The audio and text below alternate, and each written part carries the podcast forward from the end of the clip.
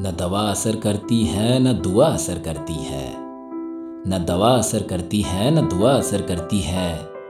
ये इसकी बीमारी है जनाब। ये तो बस महबूब का इंतज़ार करती है।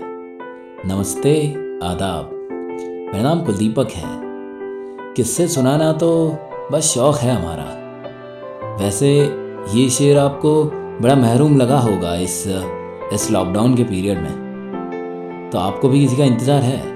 कमेंट करके बताइएगा ज़रूर। बहरहाल किस्से के लिए आगे बढ़ते हैं और चलते हैं सपनों के शहर या माया नगरी कहे जाने वाले बॉम्बे में। आइए देखते हैं क्या है ये किस्सा। प्रणीत अपने कैबिन में बैठा, अपने कंप्यूटर स्क्रीन पर नज़रें गड़ाए हुए था। आने वाली मीटिंग्स की तैयारियाँ कर रहा था वो। अपने जूनियर्स की मेल चेक कर रहा था ताकि वो रिपोर्ट बना पाए। तभी उसे कुछ गड़बड़ लगी। उसने तुरंत अपने जूनियर अक्षय को पुकारा। बोला, अक्षय, अरे वो नई लड़की कौन ज्वाइन हुई है? साक्षी, ज़रा उसे भेजना। उसने दो तीन मेल गलत लिखे है यार, पूरी रिपोर्ट गलत हो जाएगी। तभी उसे दरवाजे पे नॉक महसूस हुई। वो बोली, मैं कमीन सर प्रणीत बोला, जी। साक्षी एम राइट वो बोली, जी सर देखो साक्षी दो तीन मेल तुमने गलत लिखे हैं। मैंने तुम्हें करेक्शंस के साथ भेज दिया है। मुझे पूरा करेक्ट करके शाम में पूरा डेटा अच्छे से भेजना, ठीक है? पूरी रिपोर्ट गलत हो जाएगी यार, वरना। वैसे तुम्हारा रिज्यूमे देखा था मैंने। अच्छा है keep it up best of luck अच्छे से काम करना, ठीक है? साक्षी बोली थैंक यू सर कहकर वो चली गई। फिर एक दिन यूँ ही साक्षी नीचे अपने ऑफ़िस के बाहर टपरी पर चाय पी रही थी। चाय साक्षी की फेवरेट थी। तो वो अपनी चाय एंजॉय ही कर रही थी। तभी प्रणीत वहाँ आया। बोला, अरे साक्षी, तुम्हें भी क्या मेरी तरह चाय पीना पसंद है? साक्षी बोली हाँ सर, चाय पीना किसको पसंद नहीं है? मैं तो यहाँ रोज़ चाय पीती हूँ, मुझे बहुत अच्छा लगता है। बोला हाँ भाई, ये भैया तो चाय बहुत बढ़िया बनाते हैं। भैया मेरे लिए भी एक चाय बनाना मस्त मलाई मार के, मज़ा आता है यार इनकी चाय पीने में। वैसे, साक्षी तुम कहाँ से हो? साक्षी बोली, मैं सीकर से हूँ सर, राजस्थान से। आप? वो बोला, मैं दिल्ली से हूँ यार। ऐसी दोनों की औपचारिकता वाली बातचीत हुई। तब से फिर प्रणीत और साक्षी की बात यूँ ही होने लगी थी। कभी कभी आते जाते दोनों की आँखें टकरा जाती तो कभी कभी फिर चाय पर मुलाकात होती। फिर उस दिन भी साक्षी और प्रणीत हर रोज की तरह अपने अपने काम में बिज़ी थे। आज साक्षी को थोड़ा ज़्यादा काम था, इसीलिए उसके साथ वाले लोग चले गए थे, लेकिन साक्षी देर तक काम कर रही थी। उसने जल्दी जल्दी अपना काम निपटाया और घर जाने के लिए निकल ही रही थी। वो नीचे चाय के टपरी पर खड़ी थी, चाय पीते हुए। तभी प्रणीत वहाँ आया। बोला, अरे साक्षी, तुम अब तक ऑफ़िस में ही हो? काम ही कर रही थी। चलो कोई नहीं, मैं ड्रॉप कर देता हूँ तुम्हें घर जाते जाते वो बोली, नहीं नहीं सर, मैं चली जाऊँगी। अरे नहीं नहीं, मैं छोड़ दूँगा, चलो कोई दिक्कत नहीं। फिर गाड़ी में बैठते हुए प्रणीत बोला, वैसे साक्षी, तुम यहाँ किसके साथ रहती हो? साक्षी बोली, सर, ऐसे ही कुछ साथ में है, पीजी में रहती हूँ। प्रणीत बोला, चलो अच्छा है। मुझे भी दो तीन साल हो गए यार मुंबई में। बड़ा मज़ेदार शहर है। कमाल का है। साक्षी बोली हाँ सर, लेकिन यहाँ का ट्रैफ़िक कुछ ज़्यादा ही होता है। वरना हमारे यहाँ इतना नहीं होता है। प्रणीत बोला हाँ यार, लेकिन दिल्ली में भी इतना नहीं। ठीक है, लेकिन आदत हो गई है मुझे अब दो तीन साल की। फिर उसने गज़लें चला दी थी। दिल में एक लहर सी उठी है अभी।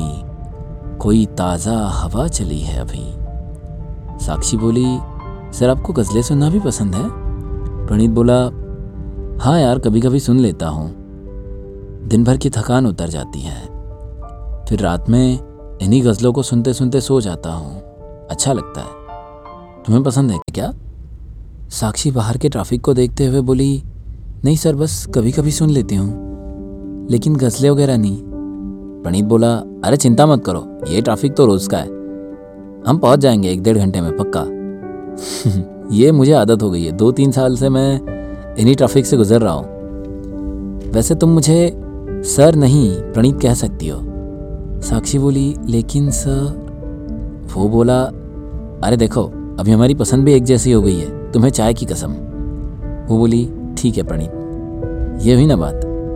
वैसे साक्षी, तुम्हें मुंबई आए कितने दिन हो गए? वो बोली, सर, यूँ ही कुछ छः सात महीने। कभी घूमा है? वो बोली, नहीं, सर। फिर, सर, मैंने क्या बोला था? चाय बुरा मान जाएगी। बोली, नहीं प्रणीत, नहीं घूमी हूँ। तो फिर इस वीकेंड पर चले? वो बोली हाँ चलेगा। लेकिन जाएँगे कहाँ? अरे, मैं घुमाता हूँ तुम्हें बॉम्बे। बहुत मज़ेदार शहर है। बिल्कुल चलेंगे। तक साक्षी का घर आ गया था। वो उसे छोड़ते हुए बोला, चलो फिर, मिलते हैं जल्दी ऑफ़िस में, ठीक है? चलो बाय बाय गुड नाइट ख्याल रखना अपना। वो चला गया था।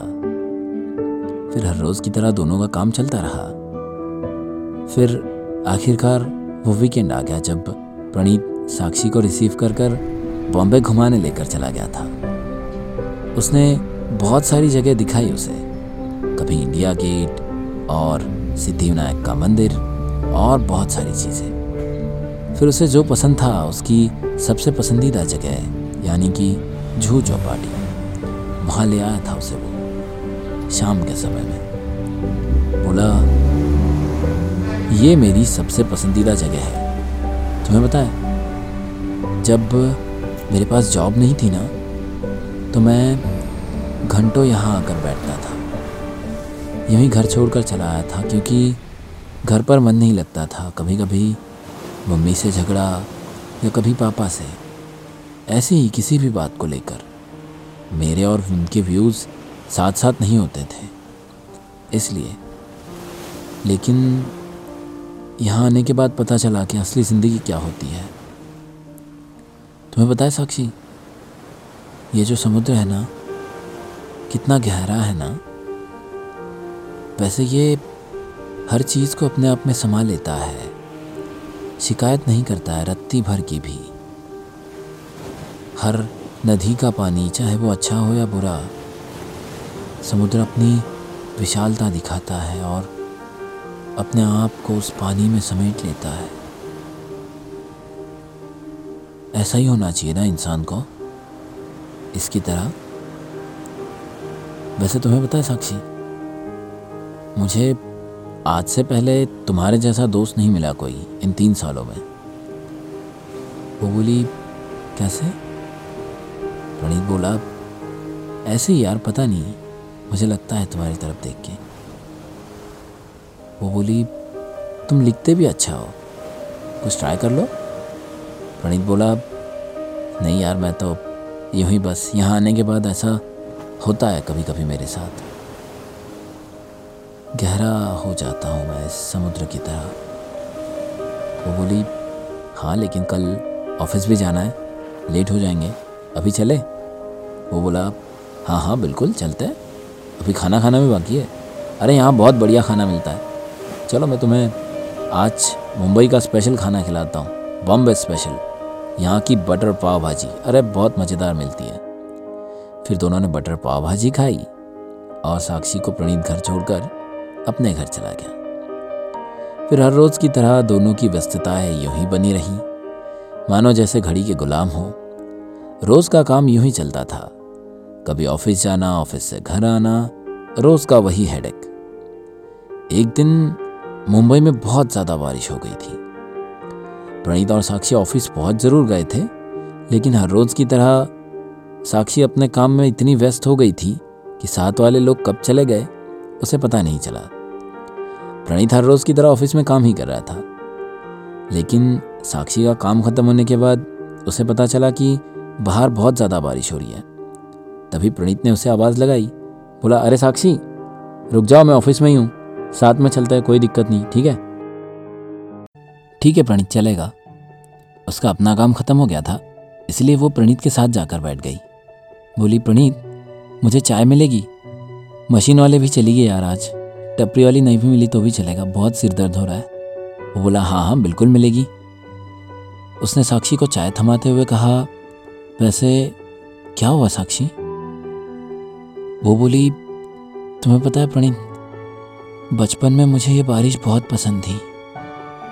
मैं और मेरा छोटा भाई इस बारिश में कागज़ की नाव बनाकर छोड़ते थे।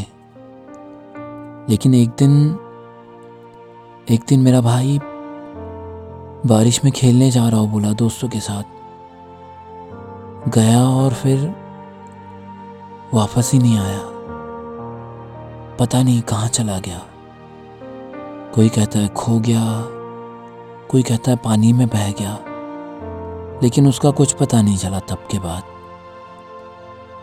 उसके आँख में आँसू थे, वो रो रही थी। प्रणीत बोला, साक्षी होता है कभी कभी ऐसा। उसने साक्षी के हाथ पर हाथ रख दिया। वो बोली, प्रणीत, मुझे बहुत सिर दर्द हो रहा है, घबराहट हो रही है। मुझे घर जाना है। चलो ना प्लीज़ प्रणीत बोला, यार, अभी न्यूज़ में दिखा रहे थे कि बाहर बहुत ज़्यादा बारिश हो रही है। इनफैक्ट अपने ऑफ़िस के नीचे भी पानी भर गया है। मुझे लगता नहीं कि हम लोग सुबह तक जा पाएँगे। हम रात भर रुक लेते यहाँ पे सुबह पानी कम ज़रूर हो जाएगा। ठीक है? इट्स ओके okay, होता रहता है ऐसा कभी कभी ठीक है? वो बोली नहीं प्रणीत लेकिन मुझे मुझे बहुत घबराहट हो रही है बहुत सिर दर्द हो रहा है। प्रणीत बोला अच्छा रुको मैं सारे सिस्टम्स ऑफ़ कर देता हूँ। तुम कुछ देर लेट जाओ हो सकता है अच्छा लगे। ठीक है? उसने सारे सिस्टम्स ऑफ़ किए और साक्षी उसके गोद में सर रखकर सो रही थी। प्रणीत हल्के हल्के उसका माथा सहला रहा था। एसी के चालू होने के बावजूद भी साक्षी को पसीना आया जा रहा था। प्रणीत बोला, अरे यार फुल स्पीड में एसी चल रहा है। आई यू ओके वो बोली नो प्रणीत। मुझे हॉस्पिटल जाना है। मुझे मुझे बिल्कुल ठीक नहीं लग रहा है। प्रणीत मुझे बहुत अजीब सा लग रहा है, प्रणीत प्लीज़ उसके हाथ पैर ठंडे पड़ गए थे और उसे पसीना आया जा रहा था। प्रणीत बोला, रुको, मैं कुछ करता हूँ, रुको। उसने हॉस्पिटल फ़ोन लगा के पूछ लिया। लेकिन उन लोगों ने बोला कि, सर, आपके यहाँ बहुत पानी भरा हुआ है, हम लोग नहीं आ सकते। आप सुबह लेके आइएगा प्लीज़ प्रणीत बोला, यार, मैं क्या करूँ? साक्षी बोली ठीक है प्रणीत हम सुबह चले जाएँगे। प्रणीत हल्के हल्के उसका माथा सहला ही रहा था। लेकिन अचानक से साक्षी ने अपनी आँखें बंद कर ली और कुछ बोल नहीं रही थी। प्रणीत घबरा गया, बोला, साक्षी, तुम ठीक हो? साक्षी साक्षी प्लीज़ कुछ बोलो साक्षी प्लीज़ साक्षी, तुम ठीक हो? वो कुछ नहीं बोल रही थी, वो बेहोश हो गई थी। प्रणीत बोला अब कोई रास्ता नहीं यार, मुझे लेके ही जाना पड़ेगा अस्पताल। ठीक है? उसने जल्दी जल्दी अपनी रेनकोट साक्षी को पहना दी थी। उसने उसने साक्षी को अपने गोद में उठा लिया और ऑफ़िस से बाहर निकलते हुए गार्ड अंकल से बोला अंकल अंकल मैं जा रहा हूँ। अंकल बोले, अरे साहब जी साहब जी, बाहर बहुत बारिश है, आप भीग जाओगे, मत जाइएगा। प्रणीत कहाँ किसी की सुन रहा था? उसके कमर तक पानी भरा हुआ था, लेकिन भीगती हुई मुंबई में साक्षी को उठाकर लेकर जा रहा था प्रणीत वो डरा हुआ था, उसे बस उसे बस हॉस्पिटल पहुँचना था, किसी भी हालत में। साक्षी को लेकर वो दौड़े चले जा रहा था। इस भीगती हुई मुंबई में किसी ने मदद नहीं की प्रणीत की। आखिर में ढाई घंटे के सफ़र के बाद प्रणीत हॉस्पिटल पहुँच गया था। साक्षी को एडमिट कर कर उसने थोड़ी सी सुकून की सांस ली थी। फिर डॉक्टर्स आए और बोले कि, मिस्टर प्रणीत, देखिए, घबराने की कोई बात नहीं है। हाइपर टेंशन और थोड़ा हाई बीपी की वजह से और कुछ घबराहट की वजह से हो सकता है उन्हें यह सब हुआ हो। वो बेहोश हो गई थी और ज़्यादा घबरा गई थी। कुछ इंजेक्शन हमने दे दिए हैं। थोड़ी देर में होश आ जाएगा। आप उन्हें घर लेकर जा सकते हैं। प्रणीत ने थोड़ी राहत की सांस ली। वो बोला, क्या मैं उनसे मिल सकता हूँ? हाँ हाँ बिल्कुल, डॉक्टर ने कहा। प्रणीत साक्षी के पास जाकर बैठ गया। उसके हाथ पर अपना हाथ रखते हुए हल्के हल्के रो रहा था प्रणीत। साक्षी होश में आई। उसे जब सब पता चला तो वो भी रो रही थी। फिर उस दिन के बाद दोनों का प्यार गहरा होता चला गया था। उस समुद्र की तरह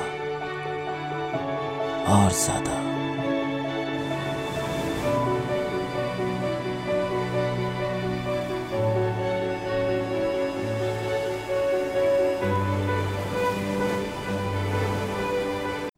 जी हाँ तो कैसी लगी आपको ये कहानी? मज़ेदार थी ना? आपके फीडबैक मुझे बताइएगा ज़रूर नीचे कमेंट बॉक्स में। और अगर आपके भी कोई किस्से हो जो आप हम तक पहुंचाना चाहते हैं तो हमें ईमेल कीजिएगा। ईमेल और सोशल मीडिया के लिंक्स आपको डिस्क्रिप्शन में मिल जाएँगे। मैं मिलता हूँ आपसे किसी और ऐसे किस्से या कहानी के साथ। आप अपना लॉकडाउन का एक्सपीरियंस या फिर आप क्या कर रहे हैं, मुझे बताइएगा ज़रूर। मुझे अच्छा लगेगा पढ़ने में। मिलते हैं किसी और ऐसे ही किस्से के साथ। तब तक के लिए बाय एंड टेक केयर